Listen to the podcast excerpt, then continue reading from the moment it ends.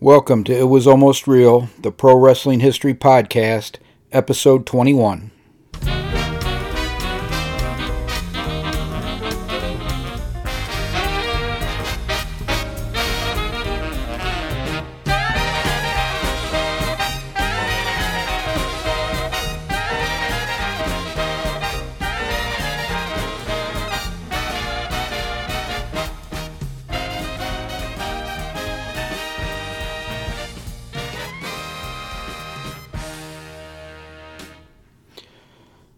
And welcome to this episode of It Was Almost Real, the Pro Wrestling History Podcast.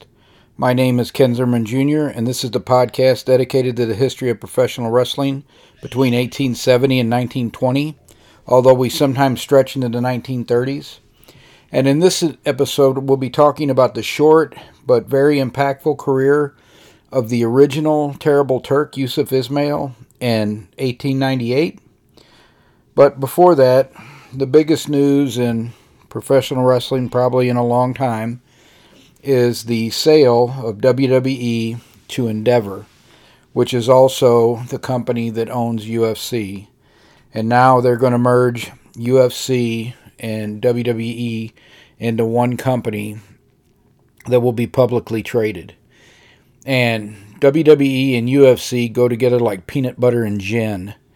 Um, when you have a sport that is one of the hottest sports in the world right now, and it is that way because the UFC has went out of its way to make sure that no one ever doubts doubts the outcome of their bouts that they are contests between two athletes merging them with a worked uh, athletic exhibition like WWE is a it's not a great merger and it's not one that I would have made as a business because you don't want there to be any doubt creeping into the minds of MMA fans that anything that they're seeing is not 100% legitimate.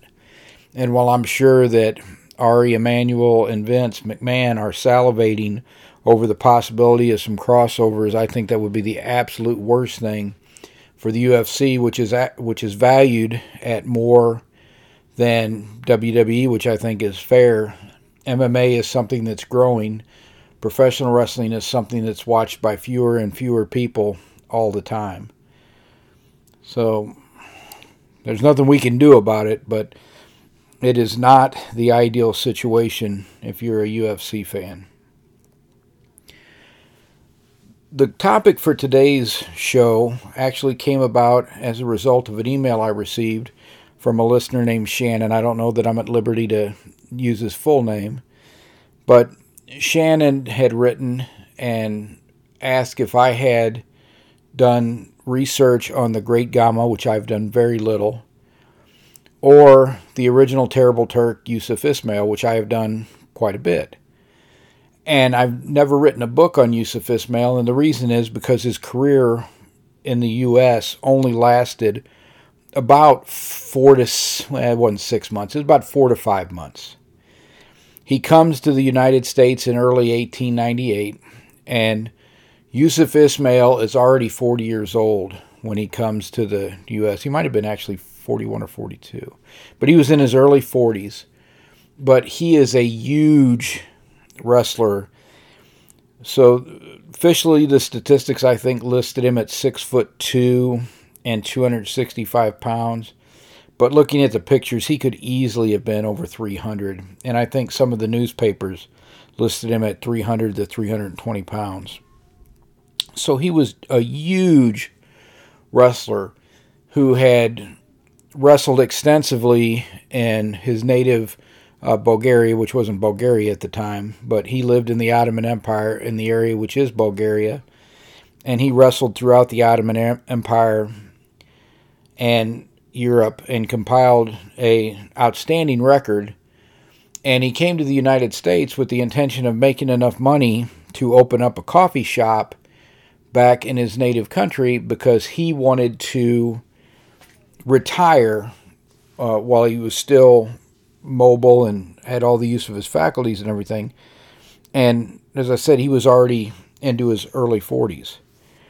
So he comes to the United States and he secures his first match in March in New York City against Ernst Roeber. And Ernst Roeber was a good wrestler. He was not a great wrestler. And his claim to fame was he was the protege of William Muldoon, and he was William Muldoon's handpicked successor to take the World Heavyweight Championship when Muldoon retired in 1889. However, the fans did not accept Ernst Roeber as the world champion, so he was recognized as the American heavyweight Greco Roman wrestling champion. And Evan the Strangler Lewis, or Evan Strangler Lewis, held the American Heavyweight Wrestling Championship in the catch as catch can style. And the title would be basically divided for about four years until Lewis uh, mer- or combined the titles, merged the titles when he defeated Roeber in a match in 1893. United the titles. That's the word I was searching for. And Lewis is going to play a big role in this story of Yusuf Ismail, as you'll see. As I said, I've not written a story because his career is so short, but he is uh, written about in both Evan the Strangler Lewis, the most feared wrestler of the 19th century, and in uh, my most recent book, Shooting or Working The History of the American Heavyweight Wrestling Championship. Although many sources online will say that Ismail was uh, the American Heavyweight Wrestling Champion, he was not. He did not defeat the American Heavyweight Wrestling Champion when he was here in 1898. And we'll get into that in a little bit, but let's talk about the first match with Ernst Roeber. So they're matched, and I believe the match was actually uh, catch as catch can because uh, Ismail was a catch wrestler, but it could have been Greco Roman.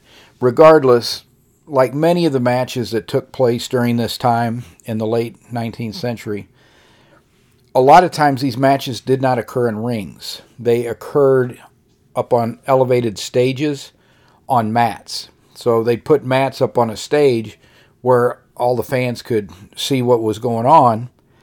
And this was the same way. This was on a elevated about eight foot stage that was normally used for concert performances because it was right in front of the orchestra pit where they had this mat laid out.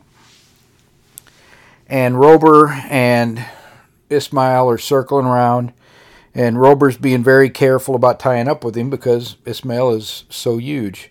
And he was considered the strongest wrestler of his day, and that wouldn't shock me at all. I think, without question, um, particularly since Muldoon had retired in 1889, there's no question that Ismail would have been the strongest wrestler in 1898, 1898 in the United States. Ismail, for whatever reason, gets angry at Roeber's tactics and charges him and knocks him right off of the mat and the stage. Knocked him several feet. You know, some people said yards, probably wasn't yards, but it was several feet off the stage. And the way Roeber went off, he was kind of going off head first, and he was able not to smack his head, but he did land up on his shoulder and back. And some say it dislocated his shoulder. Some accounts say that it just did some soft tissue damage. I am in the soft tissue damage camp because they had a rematch a couple weeks later that Roeber was able to take part in, although that match is not going to go very long, as you'll hear. But Ismail knocks him off the stage. The ringside physician says that there's no way Roeber can continue and at this point, because of such an obvious foul, the fans are starting to riot, and the New York police have to get Ismail out of the uh, concert venue that they're at before he is killed by the fans. Despite all of this happening, this controversial finish, they do a rematch of this same match in New York in the same venue in the first week of April, April 5th.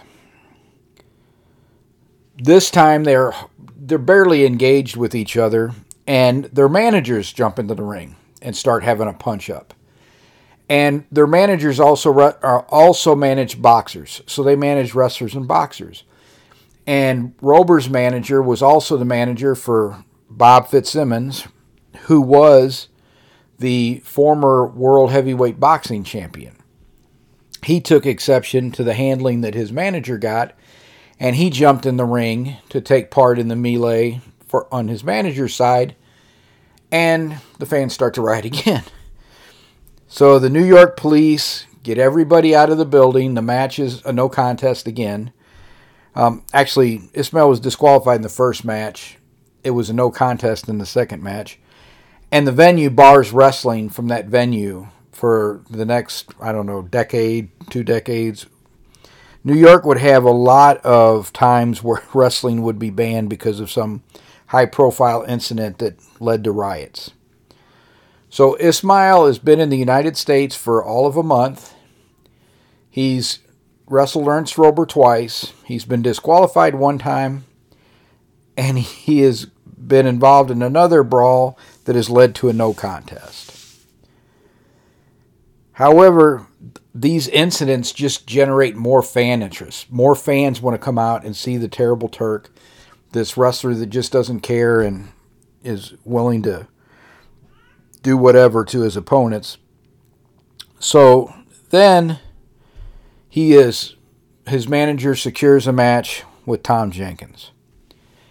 And Tom Jenkins at the time is the top contender for the American Heavyweight Wrestling Championship.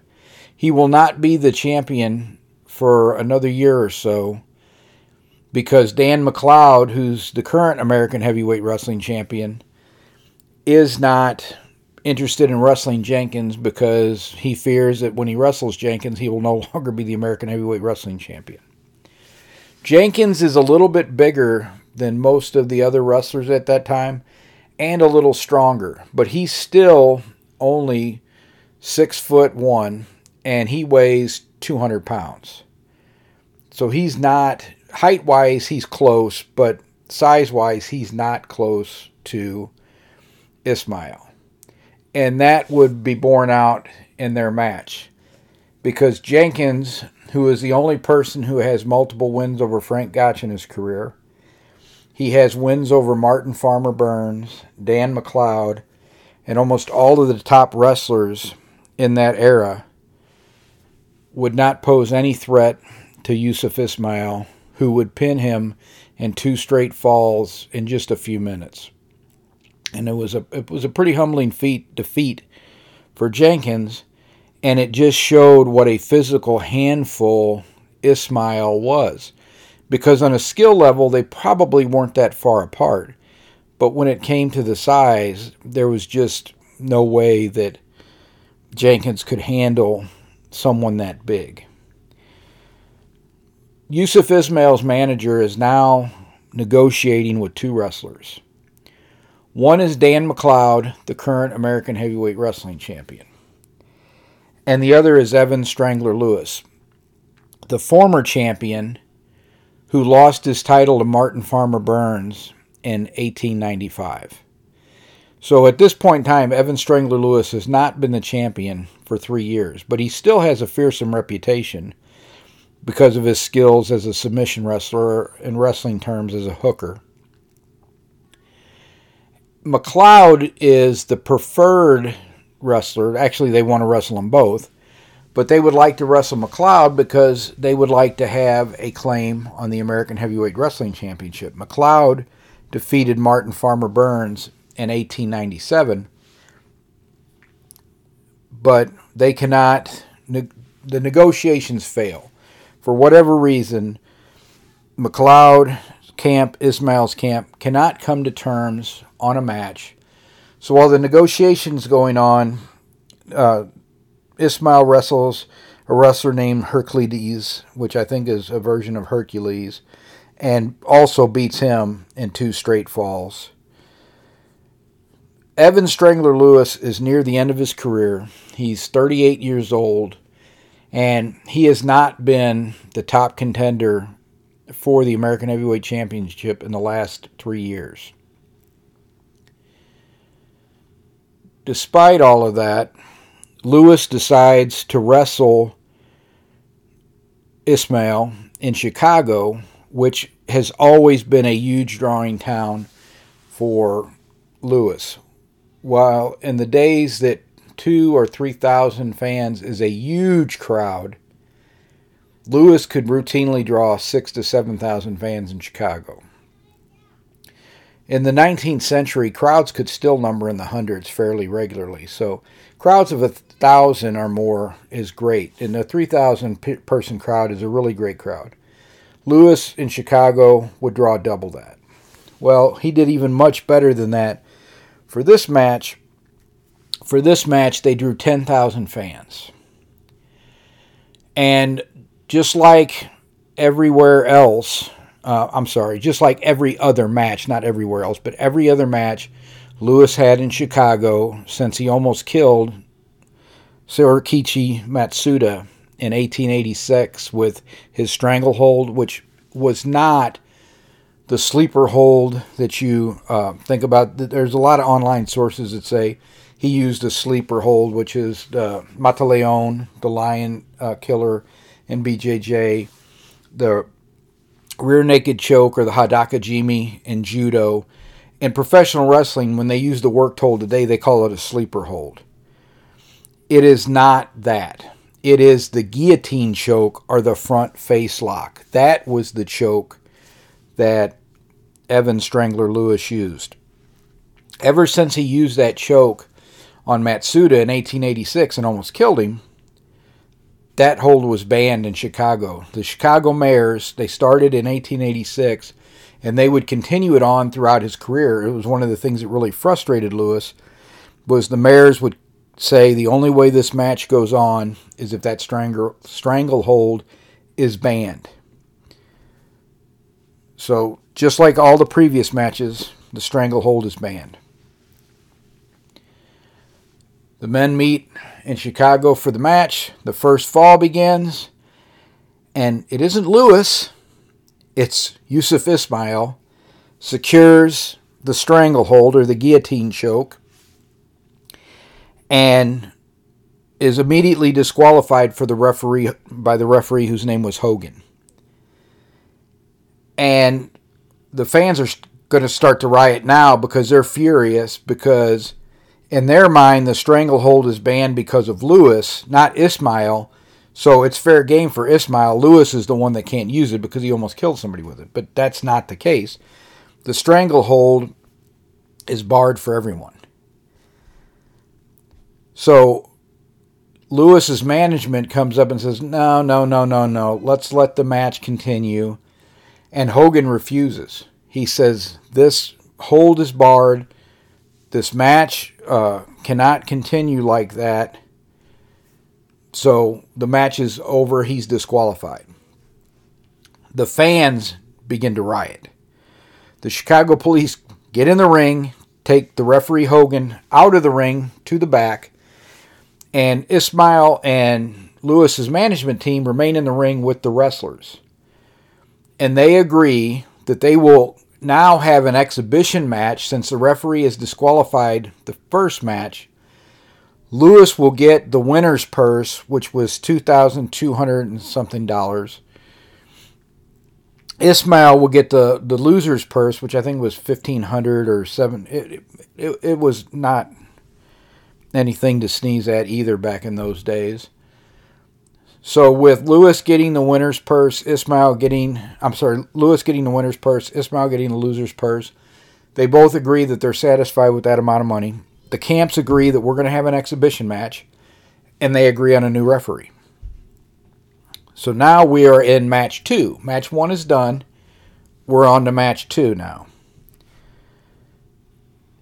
They're two to three minutes into the match, and Ismail grabs that front face lock choke again and Lewis is forced to submit. The problem is, Ismail does not let go of the choke and refuses to release it, just like Lewis had done to Matsuda back in 1886. So the new referee disqualifies Ismail once more. So now Lewis has won the first fall in a two out of three fall match.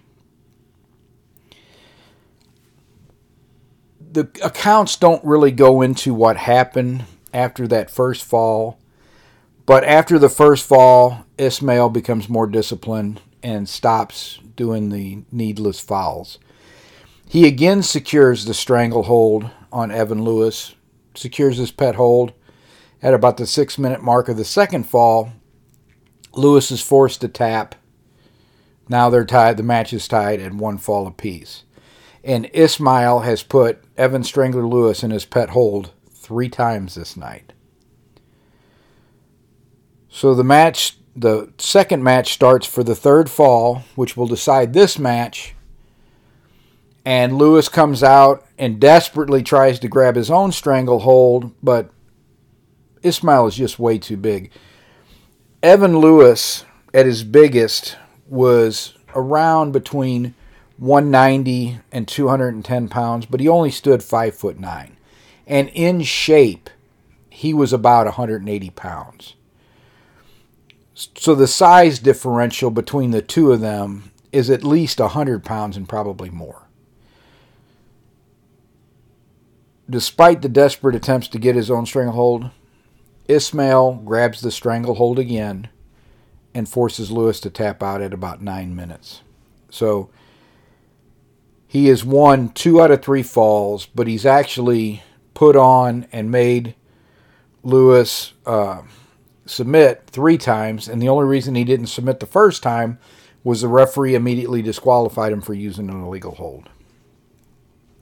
And the only reason the hold was legal in the second match because the second match is now an exhibition. It's not considered the contest that they had signed up for. And if you're confused, I don't blame you. Just realize that Ismail beat Lewis three straight times with his pet hold. After this match, Lewis will wrestle one more match and then he will retire. And when he retired in 1899 at 39 years of age, a lot of people thought he would come back at some point because his own manager didn't want him to retire, and his management team and other promoters offered him lots of money to come back over that next five, six year period to wrestle Gotch, to wrestle other up and comers, to wrestle Roeber again, and Lewis turned them all down. He went back to his farm in Dodgeville, Wisconsin, and that's where he would remain for the remainder of his life.